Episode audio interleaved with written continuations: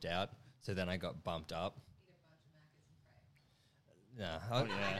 I was optimistic. I was like, these guys have no gas tank. I should be right. If I last more than a minute, I should get them. And how'd that turn out?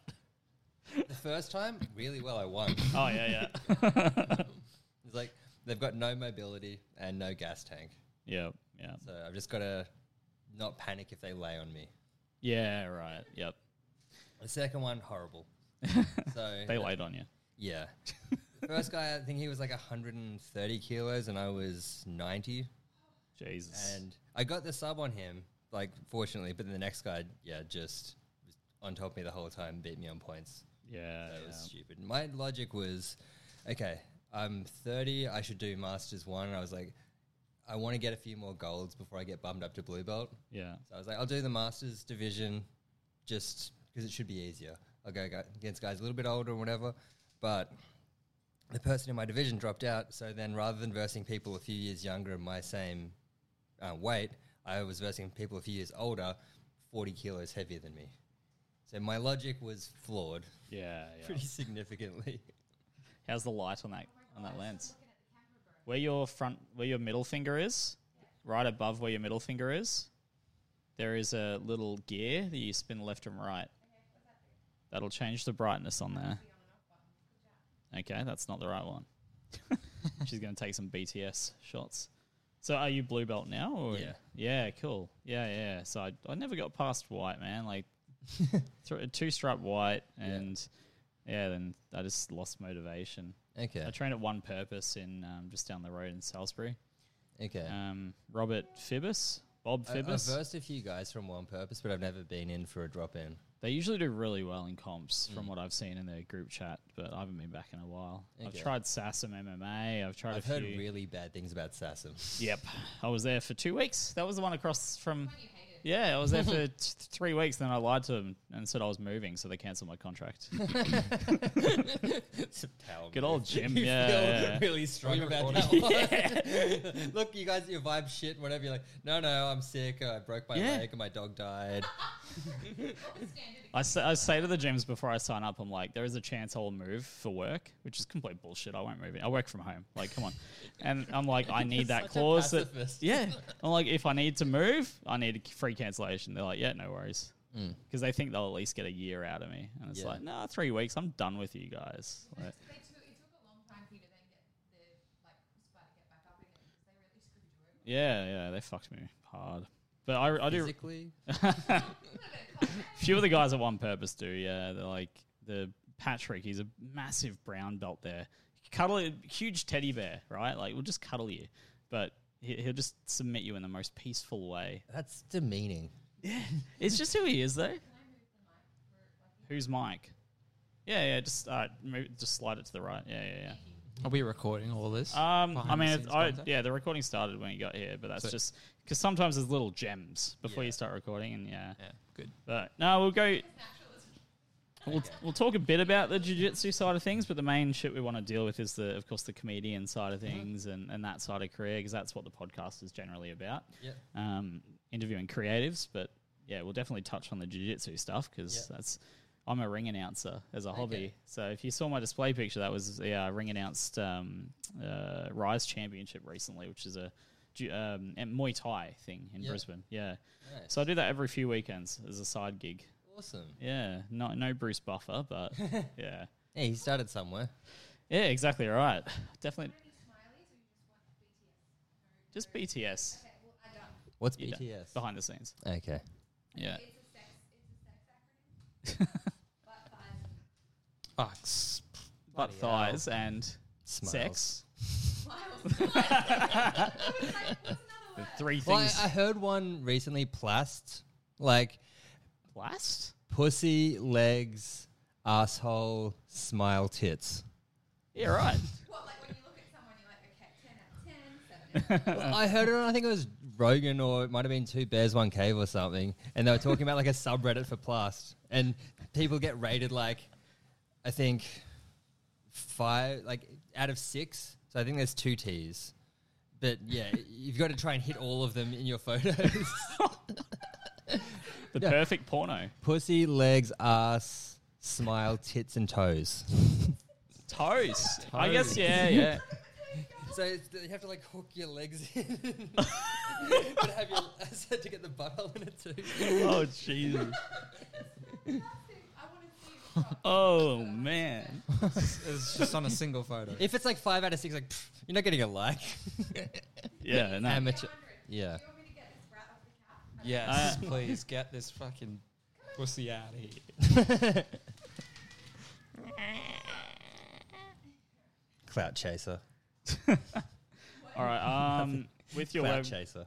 with your It's chasing clout like it wants to be in. hey bang, can you raise can you raise his webcam a bit? Ah, It's yeah. We'll see if it stays there. It's been dropping a fair bit, uh, and sweet. then just That looks move it to the left so that the banner's behind you. Uh, yeah, there you go. perfect. Done deal. Woo! Sweet. Already got some content, some All right. classic content going. Kick us off if you want to, Chief. Do you want me to kick off with one of the stories, or did you want to start off with something different?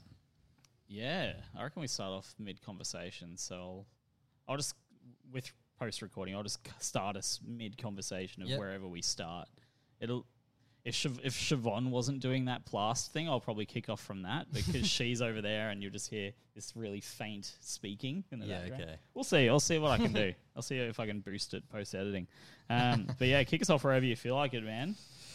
Alrighty. Um, so we have an intro for you already. So Okay. I'm gonna It'll be all pre-recorded by a voiceover guy, so he'll do it. very professional introduction on you. Looking forward to Um, hearing it. Sweet. So uh, let's get straight into it and hear. Um, you've got a few stories for us today. Mm-hmm. Uh, let's start with. Uh, you've told us a little bit about a breakup story. Let's hear about that. Okay. So um, this one was first relationship, and it was the sort of relationship that was based on absolutely nothing. So was with this girl for two and a half years, but she was essentially the first one to say yes. So it, there wasn't a whole lot of judging criteria, like, hey, do we have a future together? You know, do we like each other? Anything like. She was one of the first girls that agreed to have sex with me, so I was like, yes. That's all you need. Yeah. Perfect. I'm in. You'll do. So, you know, a relationship can only really be so strong when it's built on a foundation of a couple of fucks, zero in common, and my complete inability to have a mildly uncomfortable conversation to just kind of call it what it was. Hmm. But I was too stupid to even realize that until like a year and a half in. I was like, oh, fuck, I hate you. like, like just everything about you gives me the shits, and I'm going to work and like complaining about that because I think I'd watched sitcoms for years and just thought, oh, a relationship should be like Everybody Loves Raymond, where you just both like Just bicker. exactly like just constantly picking at each other, and everyone's like, why are you even with her? And I was like, wait, what do you mean? She, she has sex with me.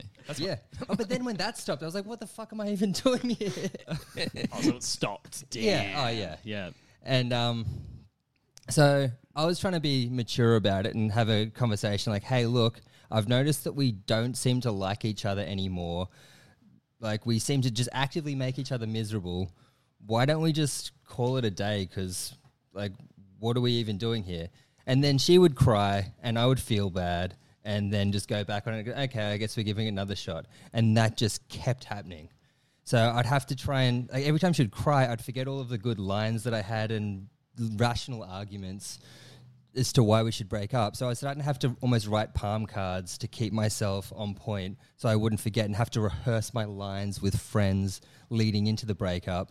And then it just would baby step like one like kind of when you're playing Mario as a kid and you'd learn okay you duck below this and then this thing swings out and it was getting like one step closer to break up each attempt and then she would like sex was so far removed from the equation that when she'd throw it out as a desperation move it was like impossible to say no and then you get the post nut clarity of being like ah fuck like now I can't break up with her in good conscience for like at least another week like that's just going to be in poor taste That's how good the sex was. About one week. Yes. yeah. so I'd have to start preemptively like jerking off ahead of time before like having the breakup. So when she would go reaching for it, I could be thinking clearly, like thinking, I got nothing in there. Yeah, your powers are useless. You could just like laugh at her and swat her hand away. You have no power here. exactly. like if she caught me like ten minutes earlier, maybe she would have had a chance. So I was having to like seriously do that. Like, okay, I'm trying to break up with her. She's getting home from work at five. I need to jerk off at quarter to five. Just so I'm coming out guns blazing. Yeah, yeah. And I've got that No distractions. Exactly. Yeah. I've got that shame on me. I'm not feeling good about myself. I'm like, I just don't want to be with you. I don't want you to touch me ever. Yeah, yeah, Like all of that. yeah. So it was getting like closer and closer each time. So then I had it set up where I'd had all my lines rehearsed. Like my friends were holding me accountable. Like it has to happen this Saturday. If you don't do it this Saturday, then we never want to hear you complain about it again. We're Fair. getting sick of it. And yeah, I needed them to keep me accountable.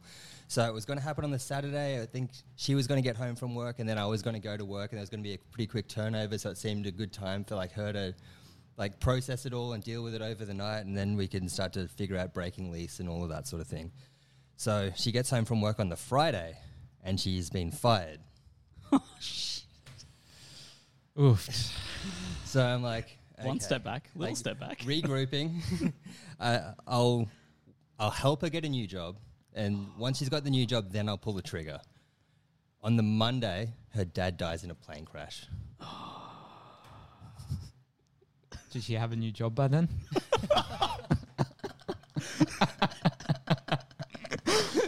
uh, take that as a no. No, she doesn't move that quickly. Oh, Oh, shit. So there was like when she got fired, I was there was a thought of like, do I just kick her when she's down? And in hindsight, I should have. but then it's like, I'm gonna have to marry her now. Like she's gonna kill us. So I can't fucking break up with her. Like now she's gonna have daddy issues when she's going back out into the dating. Oh no. when was this? How long ago was this? Oh, when was this? Uh, I think 2014, 2015, maybe. So you've been married with a few kids now then? Oh God. Thank God. so then I was just like, I have to just still stay with her for a while because she's just, you know, obviously distraught. So, like, just going through the motions and, yeah, funeral and all of that. And then again, trying to help her get a job on the other end. Yeah. And then I was thinking, like, I still can't break up with her. So then my thought was, I'll just slowly become more and more emotionally distant to the point that she breaks up with me, at which point I just agree with her and act surprise. Like, oh, what? Where did this? Like, you know, is that always an actor at heart? Yeah, yeah, yeah, like, yeah. This is good, like, method training for me. oh, no. What? oh, don't go. Where's this coming from? Oh, but you make some good points. like, you don't want to fight too I hard agree for it. with you 100%. but it hurts. don't, don't get it twisted. Oh, it sucks so bad. But yeah, you, you're absolutely right. And- And she was plagiarizing my arguments, and I had to just act like that was fine. Like everything that I'd been saying for a year, she's rehashing. And Oh, true. oh, yeah, that is true. But Don't stop. you remember I, that time that I told you that? Ah. I can change. oh, no, yeah. Ah, that sucks though. Oh. and I, got, I already had a playlist set up, so I'm driving home to li- like Whitesnake. Here I go again, just belting it out, and having like this triumph, like fist out the window. Like, yes, I know, like some people are like, "Wow, this guy's an asshole," but it's true. Like, it, it if something traumatic happens while you're trying to break up with someone, the good in you, regardless of how shit you feel for being with them, you don't want them to feel any more hurt. So Yeah. you mm. want to stay with them to make sure they get through it. So, like. If anything, I'd say that is a good thing, a good trait that you have, rather than you going, "Yeah, I'm going to get treated like shit for another few weeks, mm. but I want to make sure they're okay." yeah. Yeah, yeah. So it's so trying to do the good thing, and then there's like, obviously, having a parent die isn't going to do anything for your sex drive. So then having her no sex. Oh yeah, no. of course. But then she would be accusing me of cheating. So Oh yeah. Like I was working Yeah. as a bouncer at the time, and I was getting hit on a bit, but like I would never cheat. Yeah, yeah. But then when I'm not getting sex and I'm staying with her to try and do the right thing by her, and she's accusing me of cheating, I'm like, I'm just losing on all fronts here. Like, what the fuck am I supposed to do? So I was like. I, I could never cheat on her, even though friends were saying like, "Dude, that's your that's your easy way out." Like, just you know. And then she finds out, but it would fuck her up for the rest of her life. So I was like, "I'm not going to do that." But I needed something to look forward to like a light at the end of the tunnel. So every time I would get hit on, I would like write it down, and I had like a to do list to look forward to, like as a reward for being a good human. eh, Not a The great redhead human on being. the thirteenth Yeah. of July to do. Legit. Like, what's your name? All right, I'm, I'll come find you in a in a bit. Come find you in six months. When three, to, three to five business days on my response. yeah. Jesus. Wow, that's a good story. Yeah. Good story to kick us off. Wow. Uh, I know you've got some more classics that are uh, even a step up from that song. Can you hear about it? But let's first touch, I guess, on how. Uh, uh, sorry, where you're from. So you're from Brisbane originally? Or? Originally from Sydney, so I was in Sydney till I was like 13, and then Sunshine Coast till I was 24, then Brisbane, Brisbane for 18 months, then London for a year, and then back to Brisbane. And we're going to touch on London a bit later Okay. because I know that's one of your stories. So I want to touch on that one. Um, and how how did you get into comedy? So I was doing um, nightclub security for about seven years, and I didn't want to keep doing that. So I think around the four year mark, I was kind of looking for my exit strategy from doing that. I ended up doing a business degree and was studying marketing. And in my last semester, the course coordinator just asked, like, here's your assignment. Tell me what you want to do with your life and put together a plan as to how you're going to do that. Now, I'd always loved comedy, always like Uh, watching specials, listening to podcasts, all of that. In the back of my head, that was something that I wanted to do, but it just seemed outlandish. And I was also just terrified of even, it almost felt like coming out of the closet Yeah. like telling people, "Hey, this is the thing I want to do," and just being afraid of what the reaction is going to be. So it was always in my head, and then when I was doing the security, I'd kind of be dealing with drunk people, almost like dealing with hecklers, and I was like, "Oh, this is kind of good training." And if you can shut down a heckler in front of like a big audience of like a full lineup full of people, you get this big laugh. Like, "Shit, I could do this." yeah, yeah. So, um, yeah, I, I told the uni lecturer like I think I want to do stand up comedy, and she's like, "Great, how are you going to do that?" Yep. Like, oh shit so it all started to become a bit real and there's like in the sunshine coast there was just no open mics so I was like okay first up i need to go to brisbane so before i moved i started driving down here to do some open mics and the first ones were rough and the drives back were even worse. Just in silence. Just like i'll run this car off the fucking road. Like you're going into it because you don't realize you're like oh, i'm the funny guy with my friends and i can make people laugh easily. You don't realize how different it is up on stage where with your friends everyone knows each other everyone likes each other you know we're all creating the setup together and then i throw out the punchline and i'm just the hero Yeah, yeah, and yeah. i'm like yeah these this audiences don't know what they've got in store for them right now Yeah. not realizing how different of a context it is where it's like you don't know me you don't like me your guards are up i'm physically putting myself above you yeah, and you're like, all right, make me laugh. yeah, yeah, yeah. So mm. yeah, you've got to be likable, relatable, like right from the jump, and then create this like setup, bring everyone along from the journey, and then throw out the punchline. Like there was so much that I hadn't anticipated. So as soon as I'm on stage, like within the first minute, I was like, this is a different thing. Yeah. And your heart's racing, your mouth's dry, you're speaking quick, your knees are shaking, and just time slows down. Yeah, and yeah. you speed up. You get those two like awkward laughers that are like, Oh, it's the worst. I just don't give me pity laughs. yeah, yeah. Oh, he's trying. he's Yeah, trying. come on, guys. No, they don't. They wanted to step on your throat. Yeah, yeah, People yeah. are like, I wanted to have a good time tonight and come watch comedy, and now I feel bad for you, and now I hate you because you made me feel bad watching you crash and burn. So, for whatever reason, I kept doing it. I had nothing else. Oh, true. so um, I get I, I graduate. I get a job in recruitment just as something to pay the bills. Moved down to Brisbane and was doing just open mics for about eighteen months.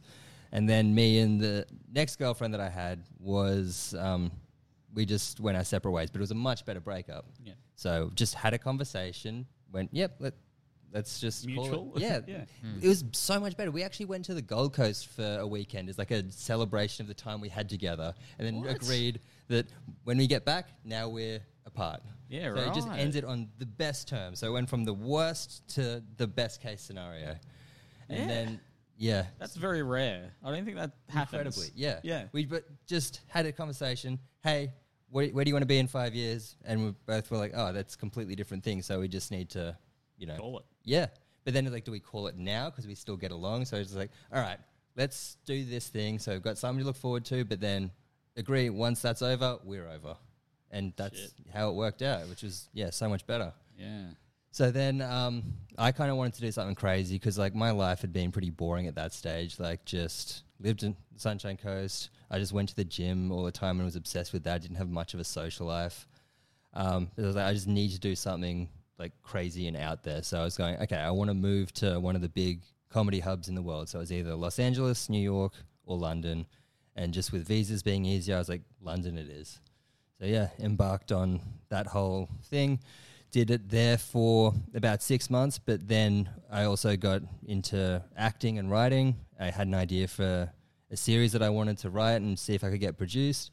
And I was like, all right, I could see that actually being financially beneficial far sooner than stand up is. Like, stand up is just a long road. It's probably like eight to 10 years before you're good enough that you can really actually start to make any money from it. So I was like, if I can make this series happen, I can actually start working creatively and making money in that field. So it's like, all right, I'll put stand up on the back burner. I quit my job and just went like all in on writing and trying to get the series made. Yep. And yeah, had a bit of savings from selling my car. So I was like, I don't even have to work for like six months. So I just tried to make that happen. Started taking like lots of acid, just trying to get inspiration. and that, yeah, it kind of bit me a little bit. I was getting a bit delusional. Like I was taking acid like every other weekend and reading lots of Joseph Campbell. I don't know if you know, like um, Hero's Journey. Yep. So I started like seeing all of the steps in the hero's journey for myself, and I was like, "Oh, this is all supposed to happen," and it almost became like a mythology in my own head from fucking tripping my balls off so often. Just like, "Oh, I believe this is supposed to happen." It's almost like prophesized or whatever. so then, um, yeah, in the hero's journey, it's like you get a call to adventure, you ignore the call. I was like, I had that, I wanted to do stand up, but I ignored the call for ages. And now I feel like I'm doing it. And then you meet mentors along the way. I'm like, I've been meeting mentors in stand up and writing and acting and all of that sort of thing. And then as it sort of comes to the bottom of the circle, it's like you go to the innermost cave, and it's kind of like a rock bottom moment where you kind of learn whatever you need to learn that's going to bring you back and have it all come full circle. So I was like, oh, I've got the rock bottom coming. And I was hearing with like other performers and celebrities and stuff, they all have this rock bottom moment where you're like, oh, here's how it's all supposed to come together. And it could go either way. So I was thinking, all right, I'm running out of money. I can't really renew my rent, but this is where I'm going to figure it all out. So it was almost like I had a cheat code. Like I knew it was coming, so it was kind of exciting. Like, oh, because then I'm going to figure it out. So it's all going to be fine. So I had to couldn't renew my lease, so I had to like couch surf for a little while. So I had to move in with a chick from acting class, and um, yeah, she was nice, but I think she like it's kind of narcissistic, but I think she had a thing for me because I kept offering like, how much rent do you want? She's like, oh, don't worry about it, and she like quietly just didn't say that. Oh, by the way, I have a studio apartment, and you, I want you to share my bed. yeah, you're in. yeah, just like I think that's an important detail that's worth mentioning. yeah, yeah, I would say so. Prerequisite to moving in is knowing that you've got your own bed or yeah. or not. your own cupboard, your own room, maybe even. yeah. So I was having to do that, and I was like, yeah, but this is kind of it's going to be a great story on a talk show one day. like it's going to be a huge, huge inspiration. So um, the first couple of days with her, like sh you didn't tell me, but she had narcolepsy, so she just didn't sleep during the night, and she would watch Korean sitcoms all night. So I didn't stay in the bed with her. I tried to draw like a bit of a line in the sand. I had like an inflatable mattress on the floor. But I'm just listening to her watching Korean sitcoms all night. And I'm like, this is fucking ridiculous. But I can't complain because she's such a nice person that's taking me in. I can't like, um, excuse me, could you stop doing the thing that you want to do? Yeah. So um, yeah, had to move out from her. But um, one of the stories which ties in with this is, um, as I was having to move house from one side of London to the other, I got a really bad stomach virus, and because you know everything was all stressful, I was kind of ignoring that because there was more important things. So was stressed out. I'm like, I don't know where I was going to live. So the moving in with the girl from acting class happened like a few days before my lease ended. So I was getting pretty desperate and wasn't paying attention to the fact that I was, you know, shitting every 15 minutes, but, and didn't even comprehend the fact that I was going to have to move all my stuff using only public transport from one side of London to the other to be able to live with her. So the day that I had to move, I had two giant suitcases and a pillow under my arm. It looked like I was running away from home. And I'm trying to like walk out to um, the underground station. And as soon as I leave, I get about five minutes away and I get my stomach rumbles just a little bit, which was a red flag. I should have gone back. But I was just like, all right, um, it, it won't take that long. It should be fine. But then it very quickly escalated from just like a little innocuous rumble to an emergency. So I'm trying to carry both suitcases, each weighed about 40 to 50 kilos So clenching. clenching, like trying to meditate and control my breathing. I didn't want to run or whatever. I had to have this brisk walk, but had it to, under control. I didn't want to bounce it out. So carrying these two suitcases up a flight of stairs at the underground station, and people there are dicks. They're just fucking dicks. Like they're looking at me, not realizing that like I'm thinking I don't know what's going to happen from the next few weeks of my life, and then it's like this guy's blocking the stairs. Oh, so I'm trying to just go one step at a time to get these suitcases up there, and then on one of the steps I roll my ankle, and I try and recover, and I roll the other ankle, and that's when you know the floodgates opened and I lost control. Like I caught it, but not quickly enough. so there was yeah, but I was like. I don't want to cry now because like I'm already stressed and as soon as I start crying I'm not going to stop. So I was just trying to be as stoic as possible just like look, we'll deal with it at the other end. It is what it is. Let's just soldier on like I'd been listening to David Goggins a lot and was just like keep hammering no one gives a fuck and yeah. So Were you wearing shorts at the time? no, or- I was wearing jeans, so I don't think it was So visibly obvious, but you could smell it. Yeah. So I'm sitting on the train and I was getting like social distancing before it was a thing. Like I think everyone just kind of got wind of my situation and was had a perimeter. I'm like, that's fine, I get it, but just Yeah. don't be looking at me all judgy. Like my day's worse than yours. You're having to smell it. I'm having to live it. Yeah. yeah, the whole time, just don't cry, don't cry. it's all going to be fine. And I think the good, the positive, if I can find one, is rocking up on her doorstep when she may or may not have had a thing for me with shit in my pants. Did wonders for her not making a move. Oh, beauty. like first thing walked through the door, I need the bathroom. and then there was one room and then a bathroom. So she heard everything. yeah, right. She would have smelled it too. Oh yeah, yeah. without question. Yeah, a couple of days into that, I was like, okay, this thing's not working. Her watching Korean sitcoms all night, and then Yeah. she wouldn't wouldn't wake up until four o'clock the next afternoon. So I didn't want to be up making noise, making breakfast in the kitchen, and waking her because I was trying to be a good guest. But I'm like, it's fucking four o'clock in the afternoon. like I was, you know, beggars can be choosers. So I was starting to look for other options. And Like, what did she expect? yeah, Yeah. Like, but yeah, it was. I don't know. hopefully he doesn't sleep. Hopefully he's Korean. Like, Hopefully, he's going to lay next to me and can read the subtitles. so was she Korean? no, Australian. What? Like, like, okay. I don't know. Yeah, right. But she speaks fluent Korean. No. Oh, she just read the subtitles. Yeah. What? So it was like Squid Game. Yeah, before- yeah, yeah. But it wasn't even dubbed, so sh- I was just hearing the Korean syllables. Ah. yeah. So then, um, a friend from work that I worked with in recruitment over there, he took me in, and he actually had a spare room. Okay. And I was like, great, this is amazing. Like a room to myself, I couldn't be happier. But moving in, it turned out that the place was owned by his sister and was about to be demolished, and he was just kind of living there rent free until said time as they demolish it. So the place kind of looked like the house from Fight Club. Yep. Yep. So I, yeah, there was actually like mice and rats in there, but it was like Free. So, free yeah. and I've got my own room. I don't have to listen to Korean sitcoms, so this is great. So day one there, I was like, okay, I had a mini fridge. I, I need to go stock that up. So I go to the supermarket. When I'm in the supermarket, again, stomach rumbles. Oh, no. Okay, this isn't good. Like we've been here before.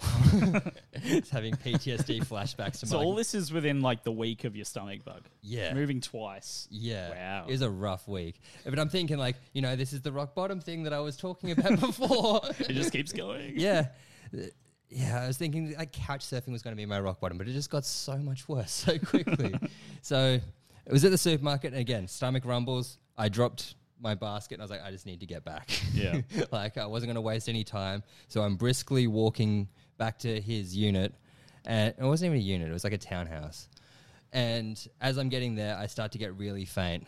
And I was like, I feel like I'm about to collapse. I need to lay down before I fall down. Because if I fall down, I'm shitting myself and you might as well just roll me in front of traffic. Like, that's a wrap for me. No one's going to help me. Yeah. And that was the thing. I lay down just to try and get my blood pressure back to normal or whatever because I felt like I was about to pass out. And people just walk around you like, oh, this guy's decided to be homeless now. So, yeah. So I lay down and it was just like recomposed, like kept everything clenched. And then once I felt somewhat normal, got up and went to go back to his place.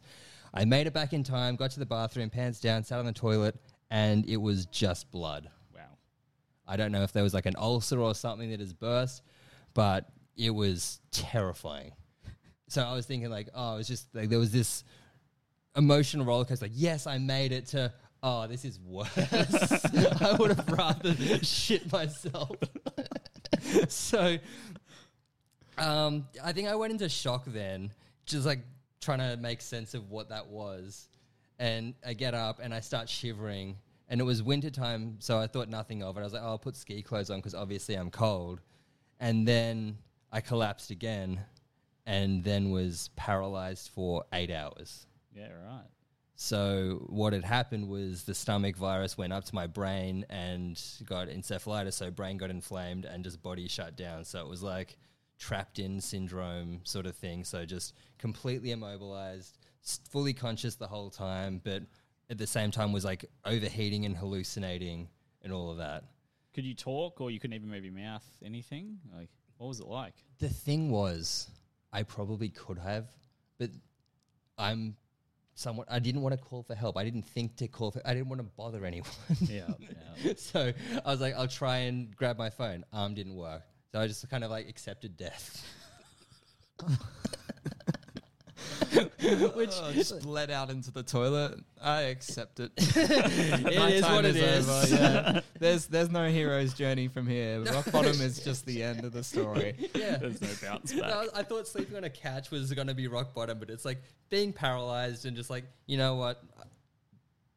Death would be better than this. yeah, I'm a potato now. yeah, and there was no sense that oh, this is ever going to get better. Like I didn't know it was going to be eight hours, Yeah. but eight hours is such a long time when you can't even look at the time and have nothing to distract yourself. Like I wish I turned the TV on before Yeah. I collapsed, so I had some distraction. But it was just that much time alone with your thoughts, also hallucinating, not knowing if you're going to live or die. So I think the only strategy for like staying sane going through that was to just go, you know what? I had a good run. So I actually had that moment of like life flashing before the eyes. I was like, it was kind of good to be like, at least I took a chance on something that was important to me. So yes, I'm in the shit here, but at least I actually tried to do something that I really wanted to do that was important to me. Because there would be nothing worse than having that happen and being like nearly dying and going, I, I sold insurance for 30 years. yeah. the rats around your bed were just waiting. They're like, can we eat him yet? Uh, Yeah, and it was like there was something going on neurologically where it felt like just the most inescapable chemical depression. Like, if I could have walked, I would have walked in front of traffic just to make it end. So just something hit me completely out of nowhere, and yeah. So then, after I think eight hours, I got used to my arms back. So I reached for my phone and messaged the guy I was living with. And I was like, "Hey, man, I don't know what's going on, but my body stopped working." And I had to confirm like this isn't a joke because I didn't know if he thought I'd be like a bit or something because I'm always a bit of a jokester. So Yeah. like he, he might have been like, oh, "I don't really get it, but whatever." I'm like, "Nah, man, I'm I'm fucked." I'm legitimately paralyzed. so he calls an ambulance. I didn't even know the address. This was day one living with him. So I was like, I really appreciate you taking me in. You're my carer now. I am now a vegetable. you are fully responsible for me. You're welcome. he's like, until tomorrow when the house gets demolished. Yeah. We're both going to have to find somewhere to live. So um, by the time the ambulance gets there, I'm actually like walking and stuff. Like I think the inflammation in my brain had gone down. So they were, thought I was being a bit of a drama queen. I'm like, nah, dude. Like I don't like going to hospitals. I'm. This wasn't my first Yeah. thought. But they take me to the hospital and they were asking me all these questions, and I think they thought that I was just dehydrated because I'd been sick and losing a lot of fluids. I'm like, nah, I've been dehydrated. Like I've done like bodybuilding stuff and purposely dehydrated, but I've never had that happen. So I had this male nurse going through these questions. So I was explaining to him, ah, so yeah, I made it to the bathroom, but it was all blood. And he's like, oh, well, that's not good. Yeah, I could have told you, but he's going, oh, we should probably do a pee exam. And I was like, okay, what's a pee exam? And this fucking lumberjack of a man just holds up this thick finger, just like, like, uh, like prostate exam. Oh yeah, I thought you meant pee, like pee in the. Yeah, no, he was like, no, we should do a pee exam. Just this apex sexual predator of a male nurse, like full beard, full sleeve tattoos, just threatening me with a knuckle fucking. like I think you saw that I'd already had a rough day, so had like a little bit of empathy. He goes, Trying to sugarcoat it, just yeah. He's like, you know what? I might see if one of the younger female nurses can do it. I was like, hey. all right. Now I'm interested. This day's turned around after all. I say this one's breaking even. so um, they put me in like quarantine because they didn't know what sort of bug I had, and they were running all these tests. And I had like a two-hour wait to just go. Am I going to have him, or am I going to have one of the female nurses come and do it? So I didn't know if I should be nervous and dreading it or excited. And it's like I just hope I don't shit on her. so um, Or Yeah. bleed on her. yeah. yeah. so two hours later, this gorgeous, like probably 22 year old, like angel faced nurse comes in and she was just running through her chart. Here's all your test results and you know, this is what you can expect for the next couple of days. If you get these symptoms, absolutely come back. And you know, have you got any questions for me? And I'm just like, You're gonna poke my butt. I don't want to be rude. and like, I she was so nice. I didn't want to ruin her day if that wasn't her job. And then it's only been this year that I was speaking to a nurse. She's like, "Oh yeah, he was fucking with you." What?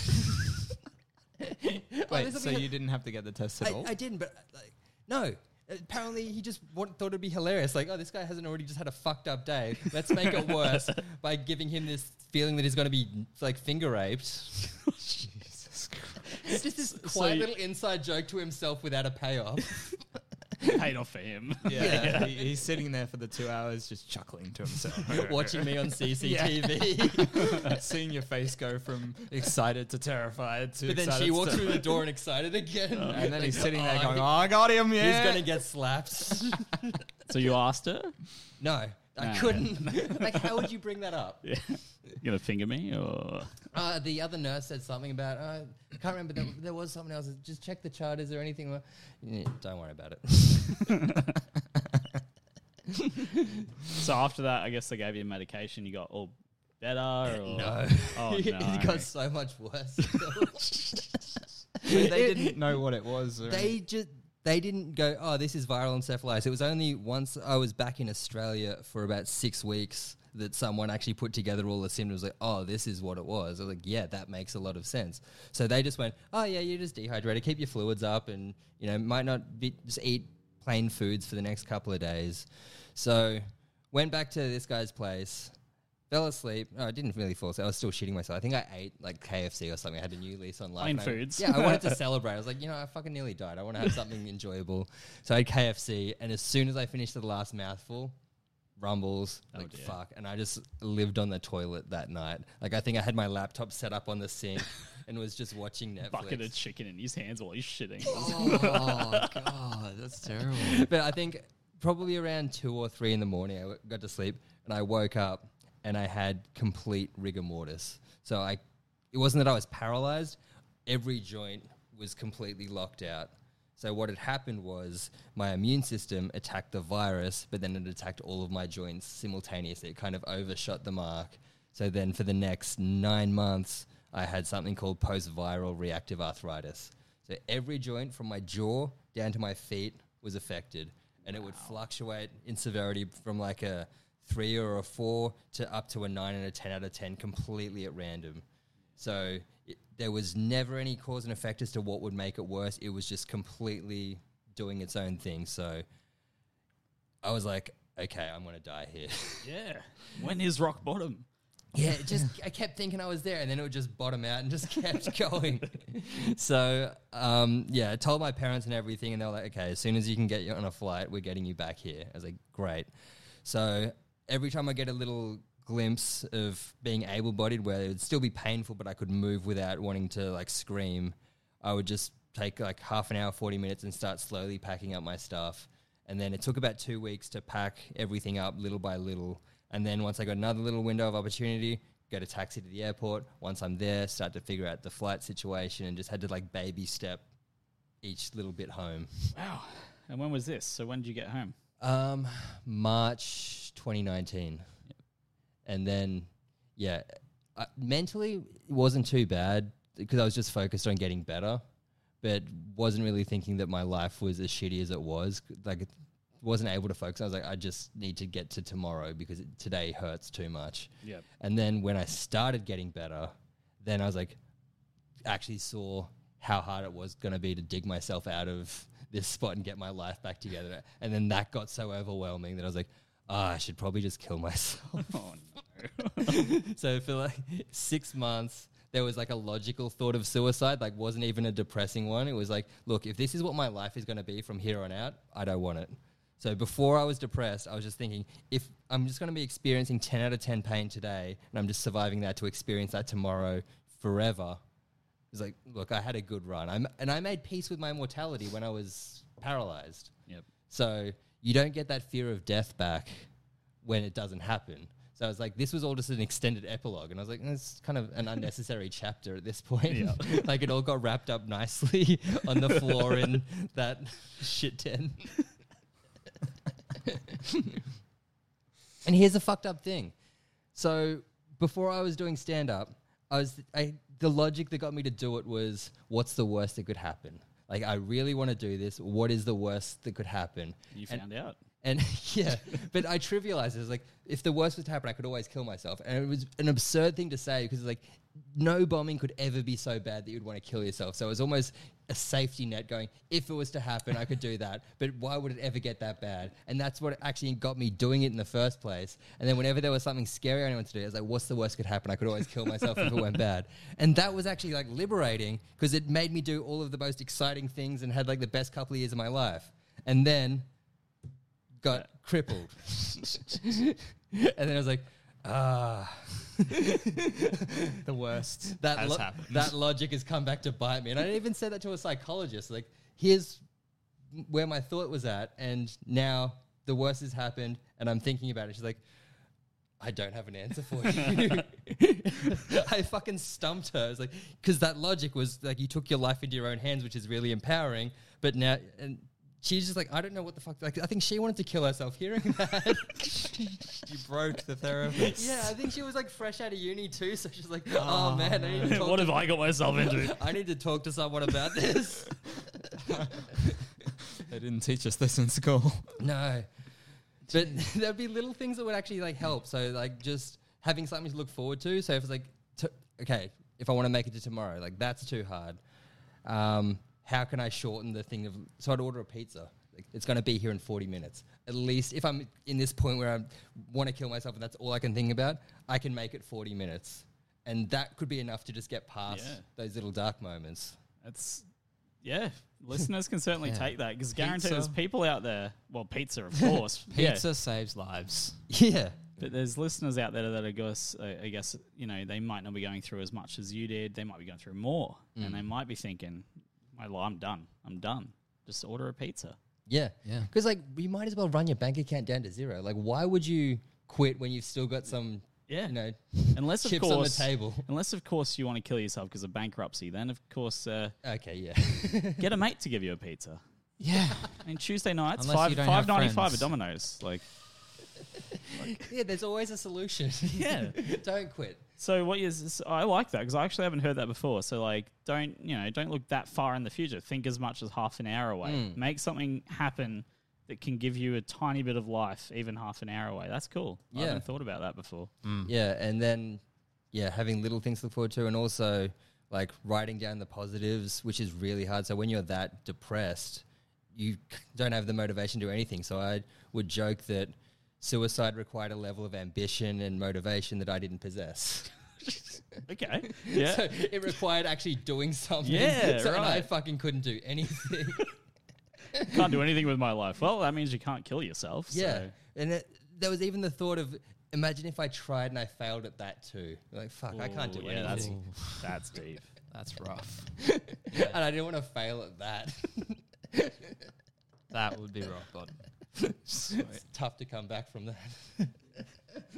So just before we move on, was that because you said you're on the floor for eight hours? Was that the kitchen floor story? No, that's a different one. That was with the first girlfriend. Okay, well let's hear about that one then. oh, okay. And we, so this is is this the same girlfriend that her dad died? Mhm. Oh right. Well, we So- should have touched on this. Earlier. That's all right. Let's Going go back it. in time for a minute, back to the first girlfriend. Okay, so remember how when talking about the breakup, how sex was so far removed from the equation and all of that. So there would be times where I would think that I'm getting a signal from her that she was keen, and then she would just completely like remove that. So she would be like, "Hey, do you want to have a bath?" And I'm thinking, "Fuck yeah!" like if you say you want to have a shower, I'm thinking you want to get clean. If you're saying you want to have a bath, like you want to get dirty. Yep. Yep. But I didn't want to act too eager. So I'm just like, sure. So I'm in the bath with her and I'm ready.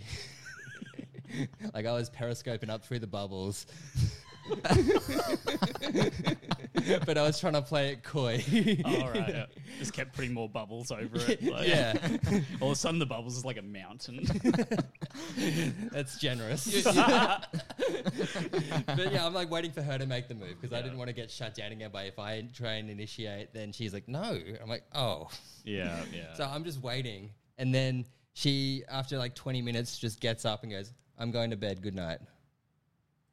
Mm-mm. That, Uh-uh. That's rude. Maybe you should have initiated. yeah.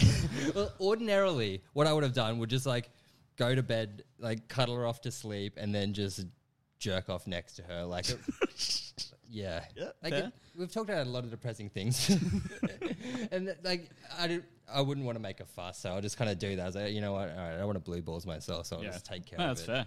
But Fair. I was kind of angry. Oh, no. because she like she led me on.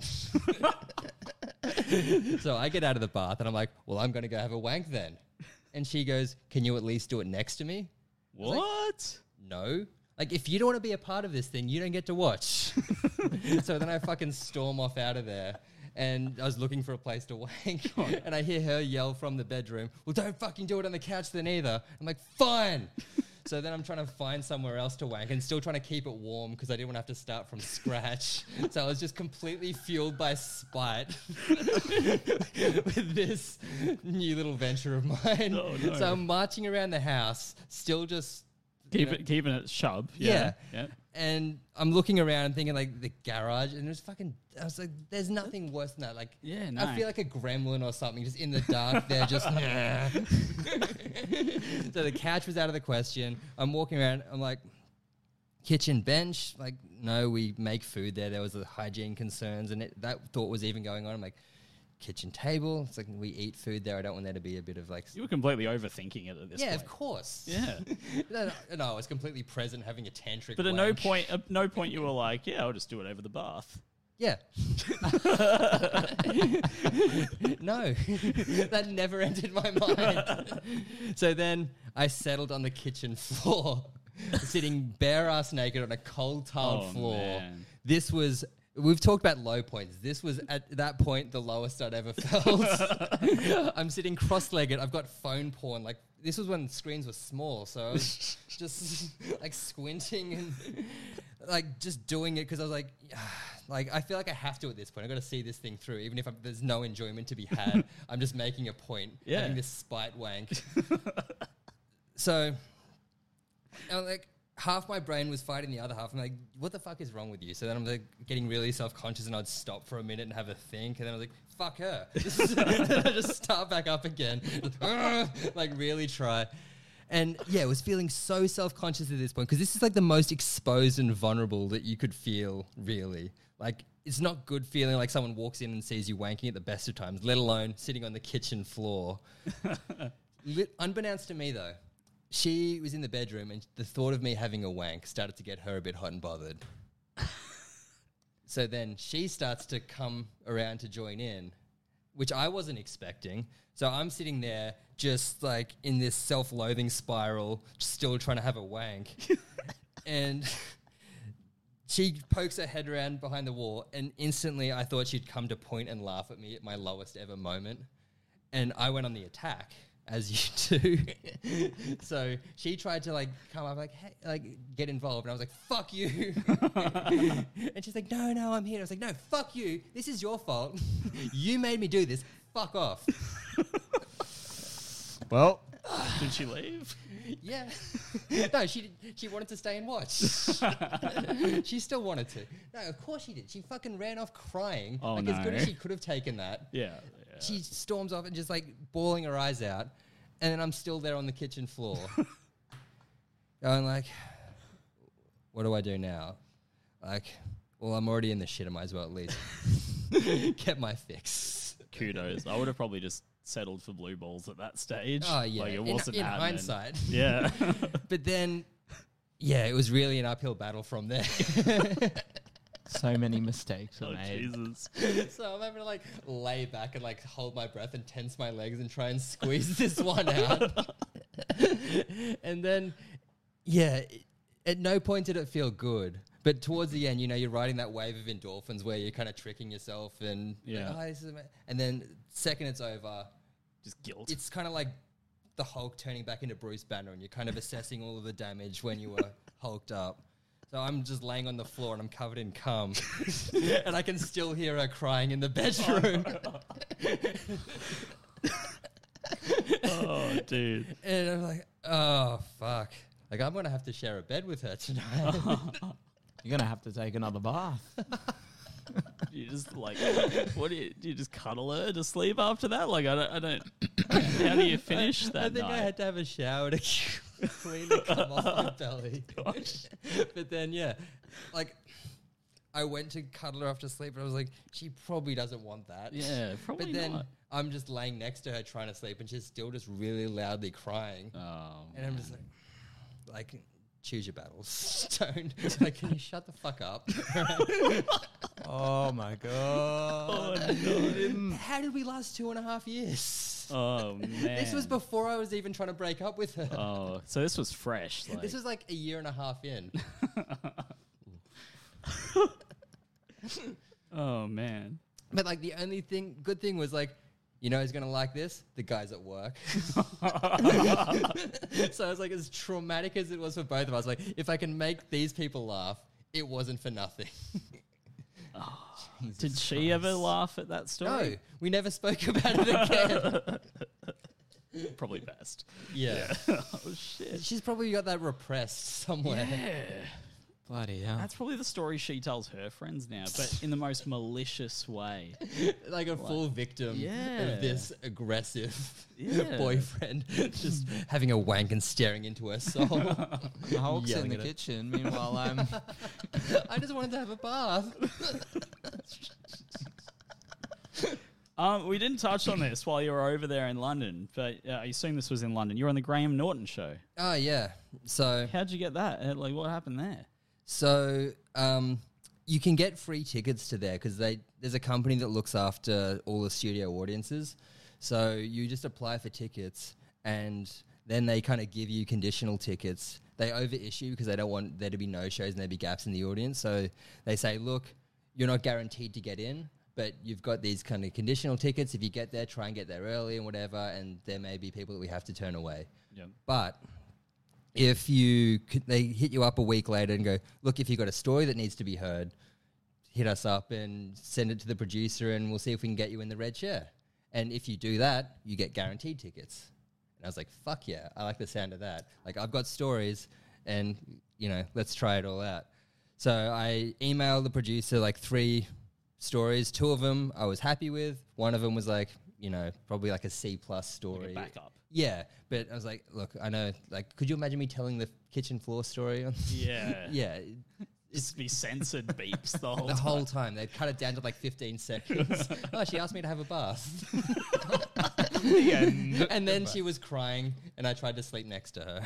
Graham Norton would just be like jaw dropped at the end, and everyone was, why? He just had a bath. Like, yeah, so yeah, I wanted to get on TV, but like I wanted to tell a good story, ideally. So then the producer calls me up and she's like, "Can you just run through these stories as you would say them on the show?" So I tell her the first two, and she's like, "I love them. They're hilarious. You cannot tell them on TV." the third one we can work with. So Yeah, of course. So the tame one. yeah. So I was like, fuck, like, do I just go out there and tell the story and make all the studio audience laugh and get completely edited out, but Yeah. still have some artistic integrity? no. I'm a fame whore. I want attention. I want eyeballs. I'll tell the shitty story. So, All right, tell us the story. oh, I don't even know. It was a, such a bad story. Yeah. Um, when I went to London, I'm trying out different gyms, and one of them I was trying out. Um, after I'd finished training, I went to go have a shower, and I also needed to piss. Now it was really poorly designed, so there was toilets on one side of the gym and there were showers on the other. So it was only once I got in the shower that I decided that I needed to piss, and I didn't want to be an animal, but at the same time I didn't want to dry off, get dressed, walk to the other side of the gym, have a piss, go back.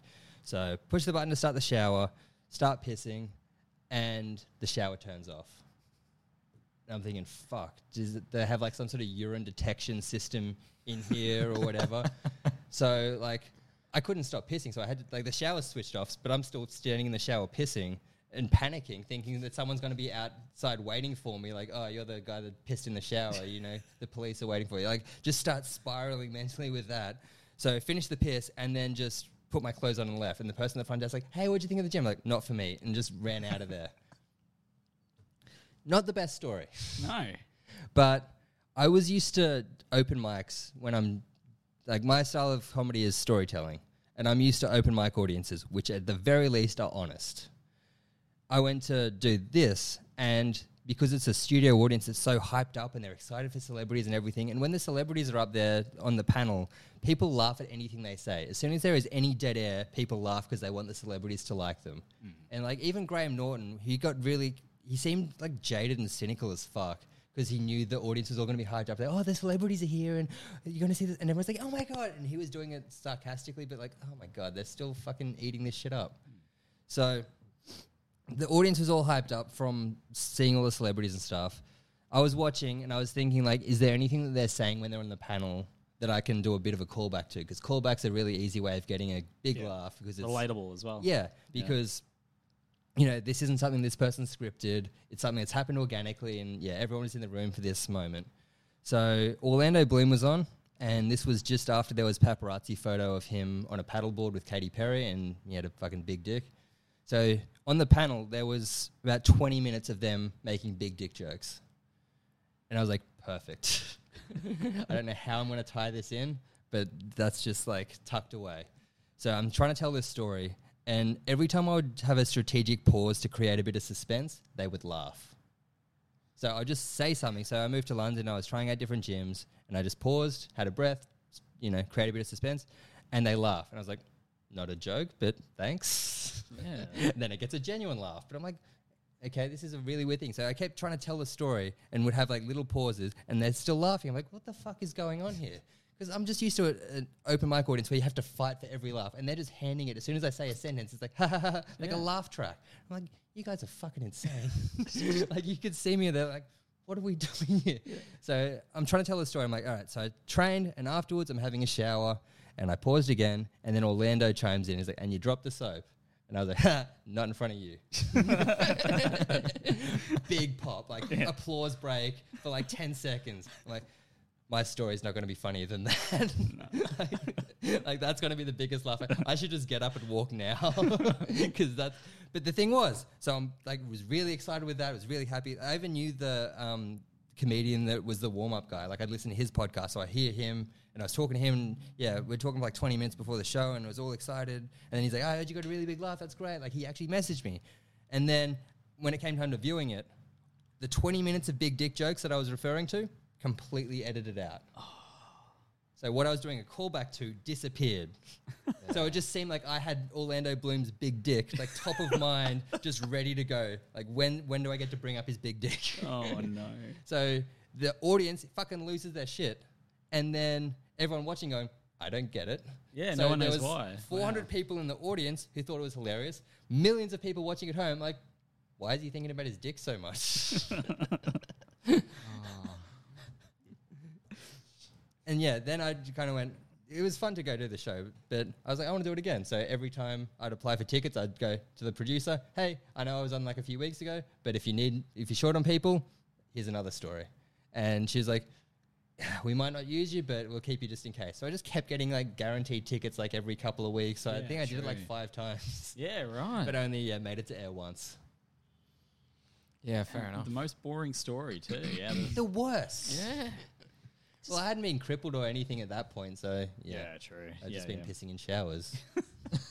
but it turned out it was a time delay thing, so they wanted to save water, so that's why the shower cut Yeah, off. and- But I just panicked. Yeah, of course. I mean, it was never gonna have anything to do with that. Did you try like- pressing the button again, or did that just never? Look, in hindsight, yeah, it's really easy to sit back and judge. like hindsight's twenty twenty, but I'm just pissing on my feet and I'm panicking. Like I'm not just thinking, oh. There's a button there. As soon as I'm catastrophizing, the, the water stopped. It doesn't matter what reason it stopped for. I'm making the worst of it. yeah, fair enough. One story I wanted to actually look into, um, and I'm not sure if it's one on this list. You, you had a chat about something. Well, you told me about something that happened at Brisbane Airport. Okay. This, all of this whole podcast is going to make me look like a real piece of shit. so, Well, people with humor will love you. Yeah, So okay. that's what this is Yeah. for. so um, me and my family were going to France for Christmas one year, and I hadn't been to Europe ever, so I was really excited about this. Now I don't know if you can tell from everything I've said so far, but I can be a little bit accident prone. So I was like, look, I don't want to take any chances. I want to get to the airport nice and early, and then I can just be safe and know that you know I'm going to make it on my flight. So I get there probably an hour and a half before I need to. Like, good, I made it, perfect. And I'm just sitting there buzzing, like about to go to France, amazing. I see this person pacing through the terminal, looking really, you know, anxious and panicked and all of that. And because I was feeling so positive and happy, and I'm seeing this juxtaposition, I was like, oh no, this guy is in need. Like, I wonder what's wrong. I'm such a good person. I'm to go help him. So I go up to him. I was like, hey man, you seem upset. What's going on? He's like, man, um, I my bag's too heavy. They won't let me take it on the plane. My girlfriend's coming back to pick it up, but she's running a little bit late. I'm about to miss my flight. Do you reckon you can watch this bag for me? So I said, "You betcha, man." of course, you said yes. But I was like, I want to ask some important questions. What's your name? Elijah. Cool. What's her name? Brittany. All right. What does Brittany look like? Dark hair, purple dress. Don't you worry about a thing, Elijah. I got your back. You get your flight. and I sit back and I'm just smug as all shit. Like people are walking past, I'm like, you don't even know what a good person I am. oh no. And I think I was just like on Tinder or something, just like trying to get some swipes to come back home to later. And I'm just sitting there, and then my parents get there, and they're a little bit late. So they're wanting to go check in. Now, my mum is a platinum frequent flyer, so safe and effective air travel is a religion to her. So she's like, we, "We're running late. We need to go check in." I was like, "Sure, come." And I see the bag still there. So this Elijah said that Brittany would be there in like five or ten minutes. It's been about forty-five minutes, and I'm like, uh, I'll come check in with you in a minute. I've just got this bag that I'm having to. And as I'm saying it, I'm hearing it. I'm like, oh no. Yeah. She's like, what the fuck do you mean this bag that you're watching? I was like, like, there's this guy Elijah, and you know. And then she starts to like raise her voice, and she's yelling like, "What the fuck do you mean you're watching?" I'm like, I, even I knew this was a bad sign in the airport. Like this is a, like, mum, you just need to sh- fucking calm the fuck down a little bit. like, shh, shh. I'll go find Elijah. I'll give him his bag back, and then it's fine. Just, you just wait here. Just shh. so I run off around the terminal. I'm trying to look for Elijah to give him his bag back. I can't find that. So I, when I get back, I met with security and federal police. So it turns out mum's gone and snitched on me, which is not very motherly of her, first of all. And secondly, it's not in keeping with the spirit of Christmas that this whole trip was based around. So now I'm getting interrogated by the federal police. Um, I'm pretty sure grandma wrote me out of the will. Mum's fuming at me. Dad's like, eh, fuck it, he's a grown up. Like, I'll just leave him here and I'm still going to Paris. I don't give a shit. So I'm getting interrogated by the police. Um, they're trying to ask for a description. And I didn't want to, like, I don't know, profile or whatever. I was trying to, like, tiptoe around key details, like he was black. But I didn't mm. want to go, oh, he was black. Yeah, yeah. So I was like, he was wearing a colorful tracksuit. he had dark hair that was really, really curly. he thanked me with a fist bump, if that helps. They never once asked, is he Caucasian? Like, Yeah. So, meanwhile, they're setting up a perimeter around the bag, and they've called in the bomb squad. And yeah, I'm thinking this whole trip is done. yeah. And I'm trying to like liven up. Like, yeah, it's kind of funny, you know. He, this happened. But then shortly after, I'm just like, oh, I'm done. Yeah. And then as I've kind of admitted defeat and was thinking, okay, like I'm not going to Europe anymore, I see around the perimeter there's a woman with dark hair and a purple dress. And I just yell, Brittany.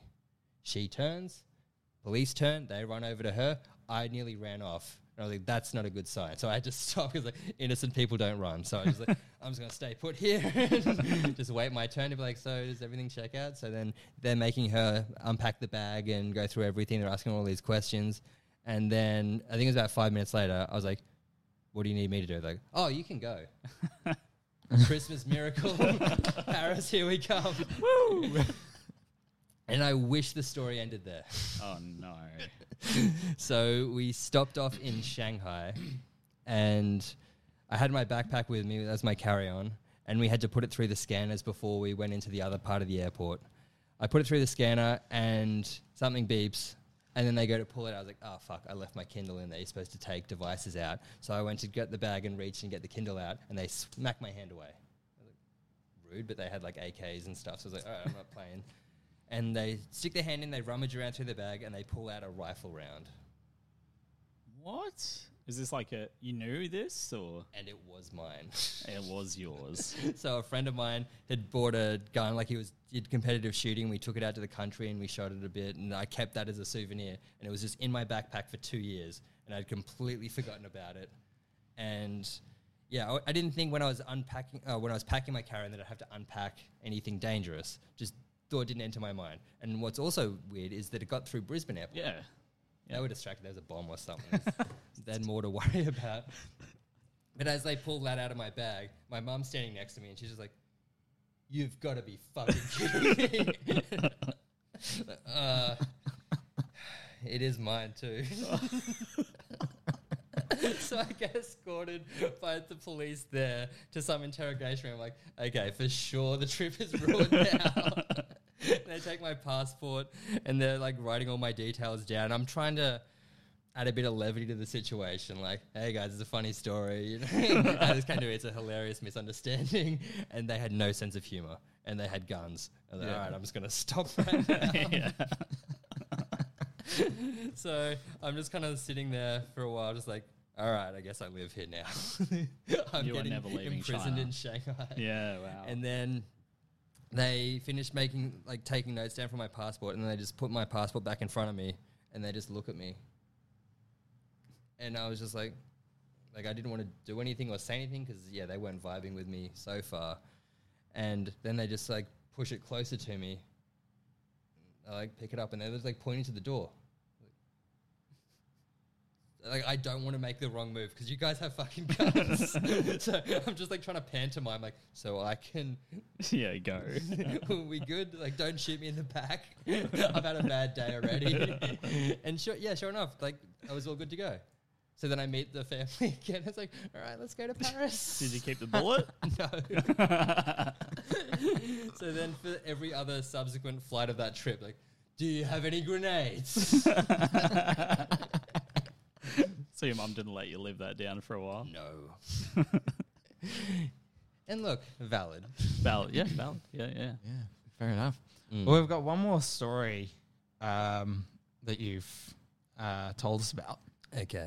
uh, and that's the pop rock story. Is that one that we can talk about as well? We can do that one, but I reckon the one about the date that went too far is going to be better. Oh, okay, you've got two. Yeah. Do we have time for two? We have plenty of time. All right, So- let's, We Let's can edit both. the fat. There's- Sweet. All right, let's start with that one. The date that went too far is the title. yes.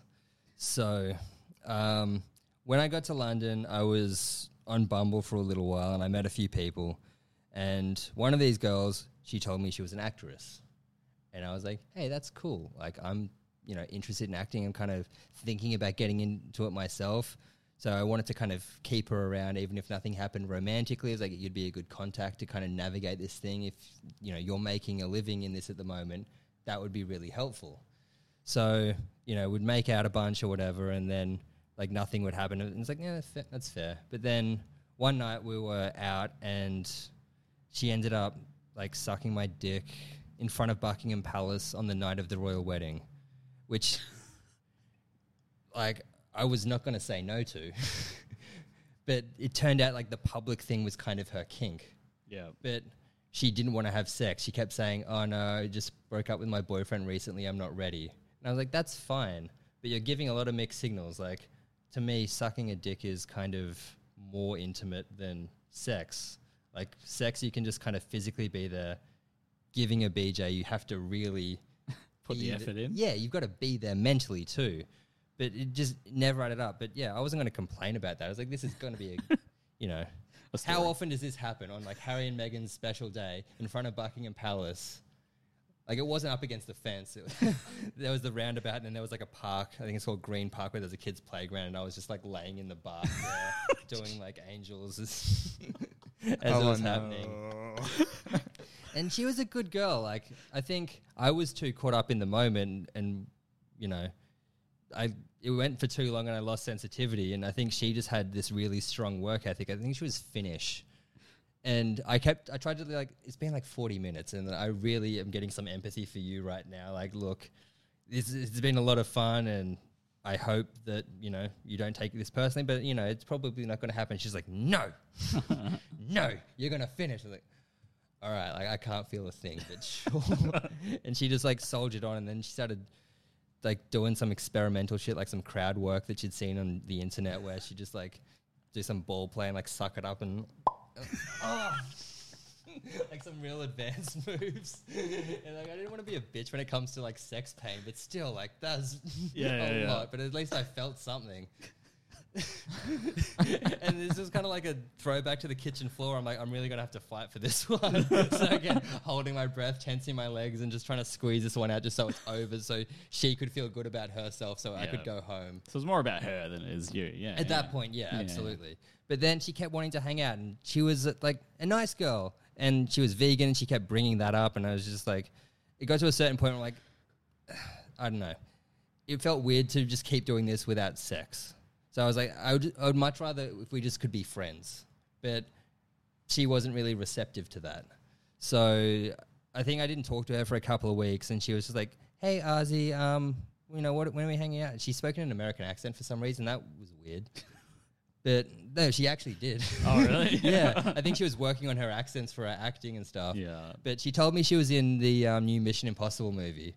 So I was like, hey, why don't we go see your movie? So we go to watch this thing, and I was trying to be very clear that, you know, there was no mixed signal. So this was just like a just friends kind of thing. She's like, hey, you want to share a popcorn? I was like, that's fine, I'll get my own. She'd try and lift the armrest up, I'd put it back down. Just let's be clear. Like, I'm not trying to like lead you on or anything, but this is getting weird. I don't know what you're wanting out of me. And yeah. So we're watching the movie, and I'm kept saying, like, so when's your scene? She's like, oh, it's coming up, it's coming up. I was like. And luckily, it was a really good movie. Like, Yeah. I, I thoroughly enjoyed it. But the whole time, like, so when are you going to be, you know? And there was a scene where Tom Cruise is on a motorbike and is running through the streets of Paris. And then she's like, did you see that cafe you just rode past? I'm like, yeah. She goes, I was in it. so I've been keeping her as like a contact that's going to be useful to try and help my potential career one day. Blink and you miss it. There I was. Yeah. and I was just like, oh, okay, I see how it is. You're an extra. Yeah. Yeah. Yeah. But I was like, all right. Kept watching the movie, and at that point, I was like, "You're probably not gonna like help my career or anything." But I just wanted the date to be over. And she's like, "No, let's go for a walk. Let's talk about life and all that." And I'm just such a fucking pushover. I, I just can't say no because Yeah. then it would make her feel bad. So it's like the breakup all over again. As soon as she starts to feel bad, I'm feeling bad. Whatever. So I'm like, sure, let's go for a walk, and we're talking about like star signs and horoscopes and all that sort of shit.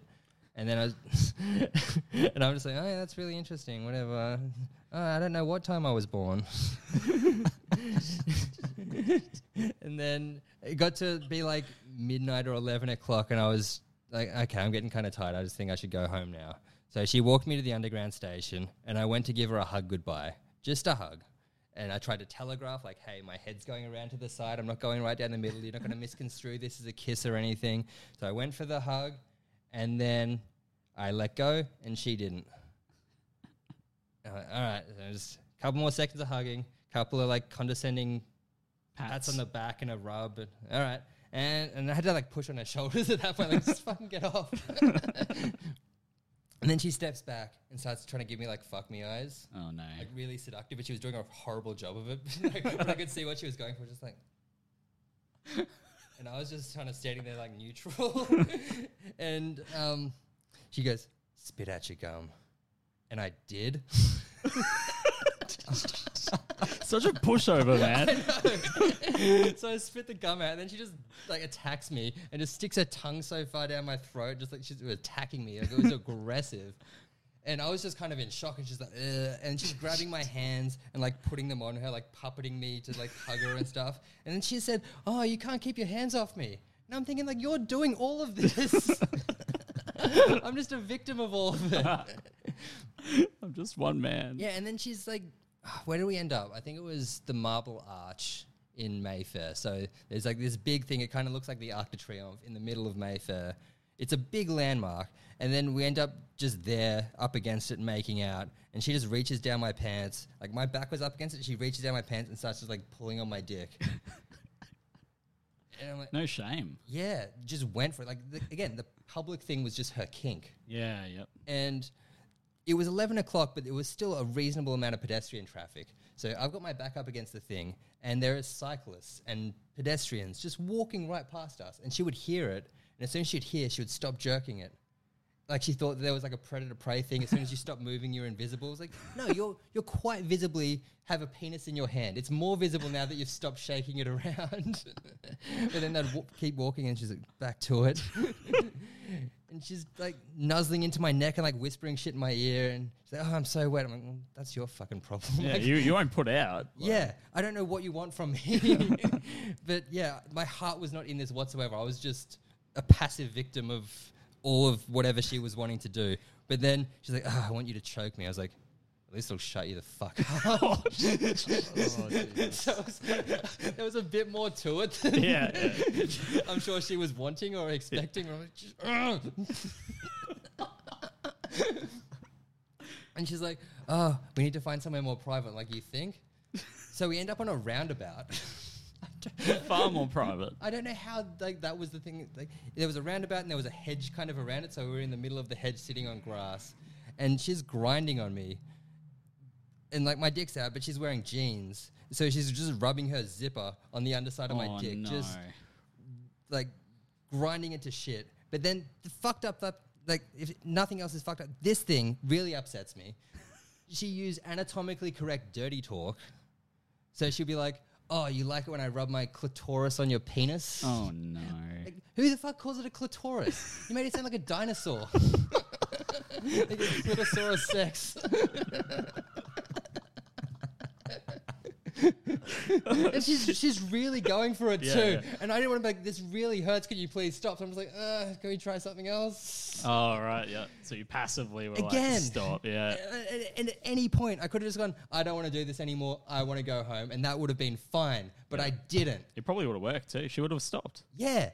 But it just kept going. Oh no. So then it's like, oh, we need. There, there was headlights just constantly. Like, oh, we need to find somewhere even more private than this. I'm like, yeah, you think?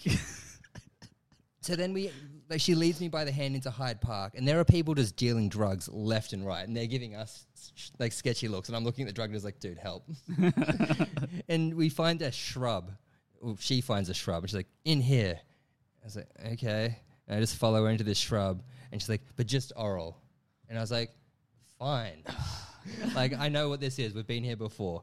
And then she starts taking off her pants. I was like, oh, you meant you? Fuck, I was on the fence when I thought this was for me. And now I'm having to, now I'm having to go to work. and it, I, I couldn't just go like, uh, I, d- I don't. so you said yes again. Yeah. I'm, I'm just going to make this, I'll try and end this as quickly as I can. I'll just get to work and, yeah, see if I can just get home before one. So I start to go down there, and pretty quickly something was wrong. I was like, "Fuck! Did you cycle here from a hot yoga class or something?" like you've been roller skating or wrestling earlier in the day, and just I know you're a vegan, but you've been eating garlic and asparagus Oh, exclusively. no. So rather than say something, because that would have just completely destroyed her, I just try and push my nose down onto like her mound to block my nose. Like, all right, I'm gonna have to work even quicker now. This is Oh, shit. getting urgent.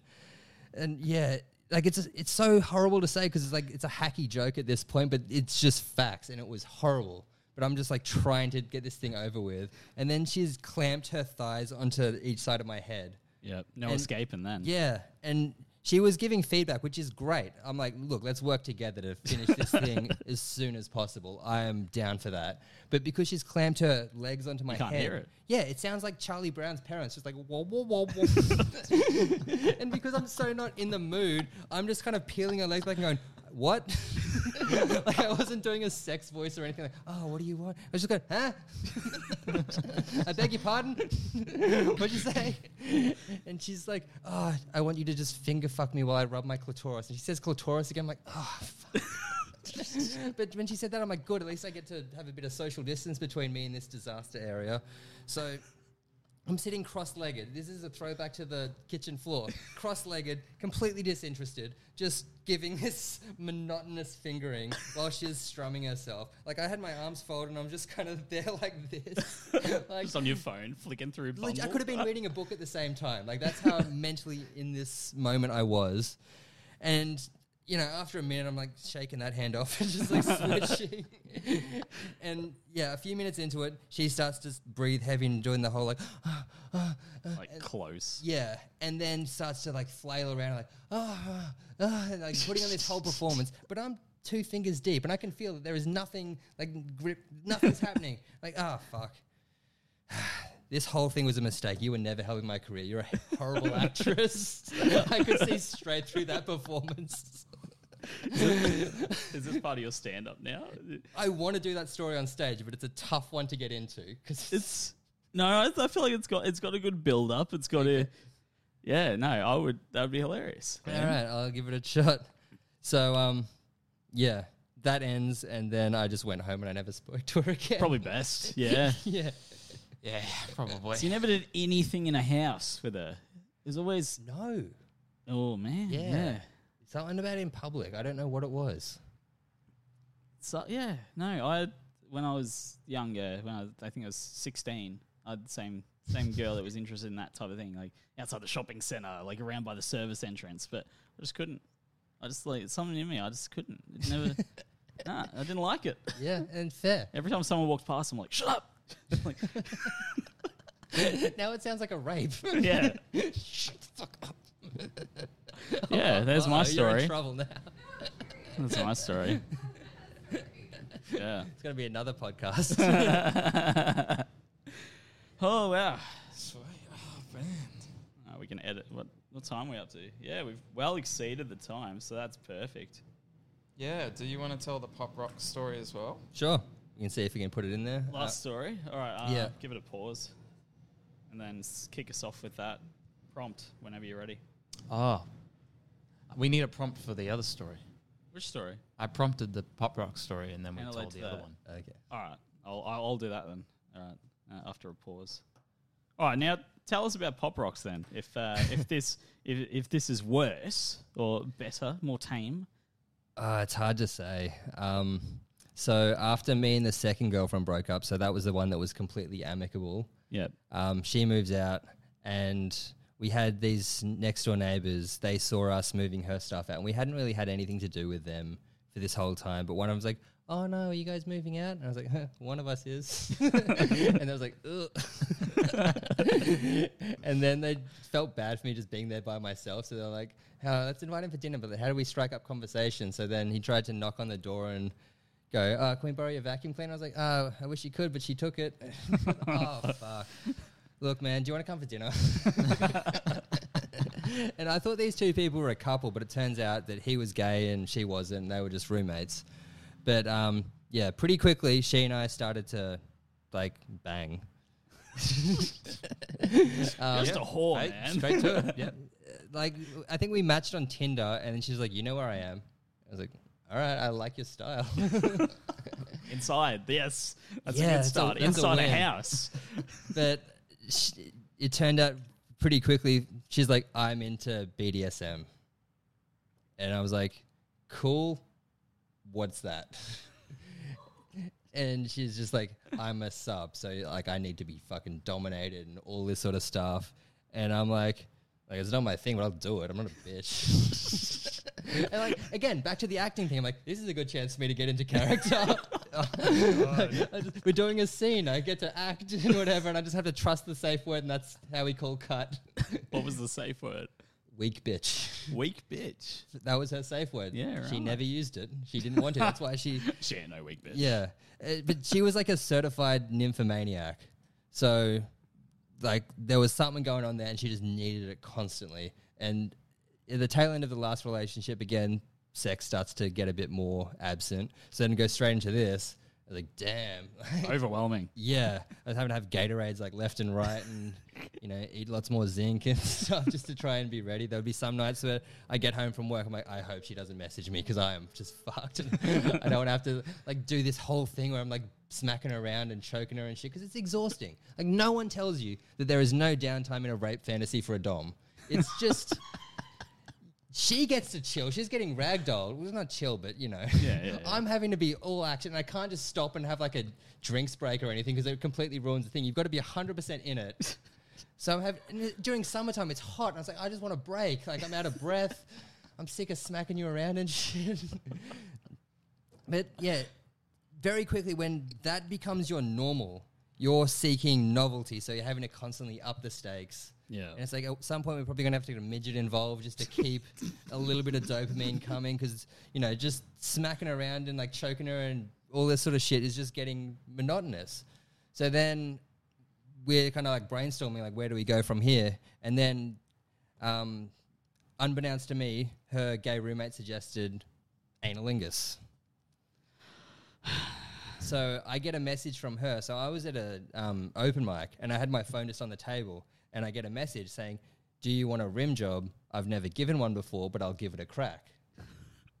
and everyone sees this message, and everyone's looking at me like, "Who is this? and why are you still here?" I think like, if her tongue game is as good as her pun game, this might be something special. so I rush off home and I'm kind of nervous and excited. Like I'm starting to get the butterflies, but then that's kind of makes you feel like you need to shit. Like when you get like your nerves, I'm like that doesn't help with my nerves at all. so getting home, I'm trying to get that sorted, get my prep game on point. I hadn't considered any of these variables like texture or flavor, so I'm trimming all the hair down and thinking like like trying to get it as clean as possible. Like I put Listerine down there because I just didn't want it to taste like shit. But I didn't think like if it tastes like peppermint, that there wouldn't be any follow up questions. Like she's just down there and just, oh yeah, delicious, exactly as I expected. Peppermint, yes. so I, I get all ready to go. I message her, I am all good. I go over to her place and we start going for it. And she starts going down on me, and I didn't want to be like ungrateful or anything, but I don't know how you segue from that to like butt stuff because I'm not a dirty talker at the best of times. Like as a writer at heart, I'm like show don't tell. It kind of seems on the nose to like tell you what I'm about to do, tell you what I'm doing, and then tell you what I've done. It's just too much. So I'm like, how do I transition here?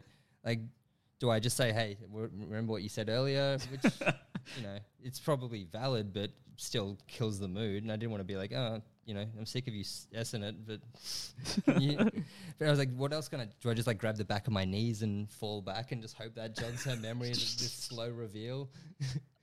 But uh, it got to a point where I was like, I can't, like, I don't know what to say or do, so we just go for it regular style. But I left the door to my balcony open. The wind was blowing, and because it was all pepperminty, it just felt like it was about to light me up. And yeah, after the sex, I sort of said to her, "Hey, what happened to the rim job thing?"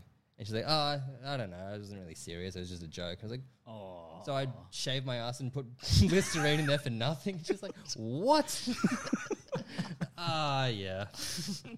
and then I think that she was almost felt guilted into it. Oh, But then the roommate suggested, "Oh, if you're worried about palatability, don't put Listerine, put Pop Rocks." So then we were both like, "I feel like we have to try this." now." so then the next night, Was like, "Okay, we know what the plan is. We're going for it." So there was no romantic transitions. It was very procedural almost. so I'm just laying on the bed like a baby on a changing table. and she just like tears it open and pours it all around and then just like dives in and like, it was pretty wonderful. we just spice it up, turn this rusty trombone into a Willy Wonka jazz flute. fuck. well, yeah. And, and then I moved to London. and then you moved to London. So she was an Aussie over here. yeah. So now you're back. You Oh, she's getting married, and I hope Ah. that her fucking fiance doesn't hear this story. He's like, you never use pop rocks on me. Ah, like I've, I've met the guy once, and I'm like, I hope to God that he doesn't know half of the shit that we did. Yeah. it's like that would just be the worst. Like he just gave me like a you know polite, oh, it's nice to meet you, man. I'm like, I'm sorry, like. You're never gonna see me again. I, I wish you guys a happy marriage. oh, but I told that story on stage, and she went to watch it, and she had an ex that she was kind of friends with, but was still in love with her. And it's like he and I started to get along reasonably well. He knew we were banging, he wasn't happy about it, but we just kind of made peace with it for what it was, and thinking he's gonna get a shot to win her back. We go to this open mic together, so it's the ex, her, and me on stage, and I'm telling this story. Yeah. And like, I, I tried to talk him out of coming. Like, no, you, don't, you might not be a star. He's like, no, no, I really love stand up. I want to come watch. So he had to hear about his the love of his life. the girl who's trying to win back, licking pop rocks out of my butthole. Did you like look at him while you told that story? yes, was too funny not to. That was his face, man. Like, is that Fucking you couldn't forget that face? Then. yeah, Just look down and away. yeah. Like, try not to like cry. Like, yeah, you've just had the most heartbreaking thing. The love of your life is just doing horrible things with this person that you tolerate. and oh, we had to share a car ride back. Oh no. Yeah, I don't know which one's worse. Pop They're all on or- par, man. They're all- They all deserve to be in your next stand-up routine. One hundred percent. yeah. and I am out. What's today? Saturday. Oh, I've got church in the morning. Well, no, it's been awesome having you on, man. I appreciate you coming and telling your stories Uh, for sure. Thank you for What- having me, guys. It's been a what's- lot of fun. What's next for you? Um, get back into stand up. Yeah? So it's been a while. Like I did it a little bit before COVID and just didn't get back into it. And like all the stage fright and everything started to get the better of me. And yeah, the thought of stand up has just never left me. So I just need to get back out there and do it again. I guess with your experience in stand-up, what's something you'd recommend to someone who wants to start getting into stand-up? Don't overthink it. Yeah, don't know. just you're gonna suck. Just be okay with that and suck a little bit less each time. Yeah, y- it starts bad, but it gets better. From what I've heard, relatability is the biggest thing in comedy. Yes. As long as you can, the listener can relate to what you're saying, then you've won them over. Yeah. And you're not putting yourself above people. Like people need to feel like they're almost laughing down at you. Yeah, right. So there are a few people that can do the like superiority thing, like a Ricky Gervais, but it's abundantly clear to everyone that that's a character. So if you're just doing that, but you're not clear that it's absurd, Yeah. then everyone's gonna hate you. So yeah, it'll just get people laughing at you. yes. Yeah, yeah. Cool, man. Well, thanks for coming on. Thanks for having me, guys. No worries. I'll cut us off randomly through that. Yeah. Yeah. Fuck. I'm glad we finished on that, man. I really am. That was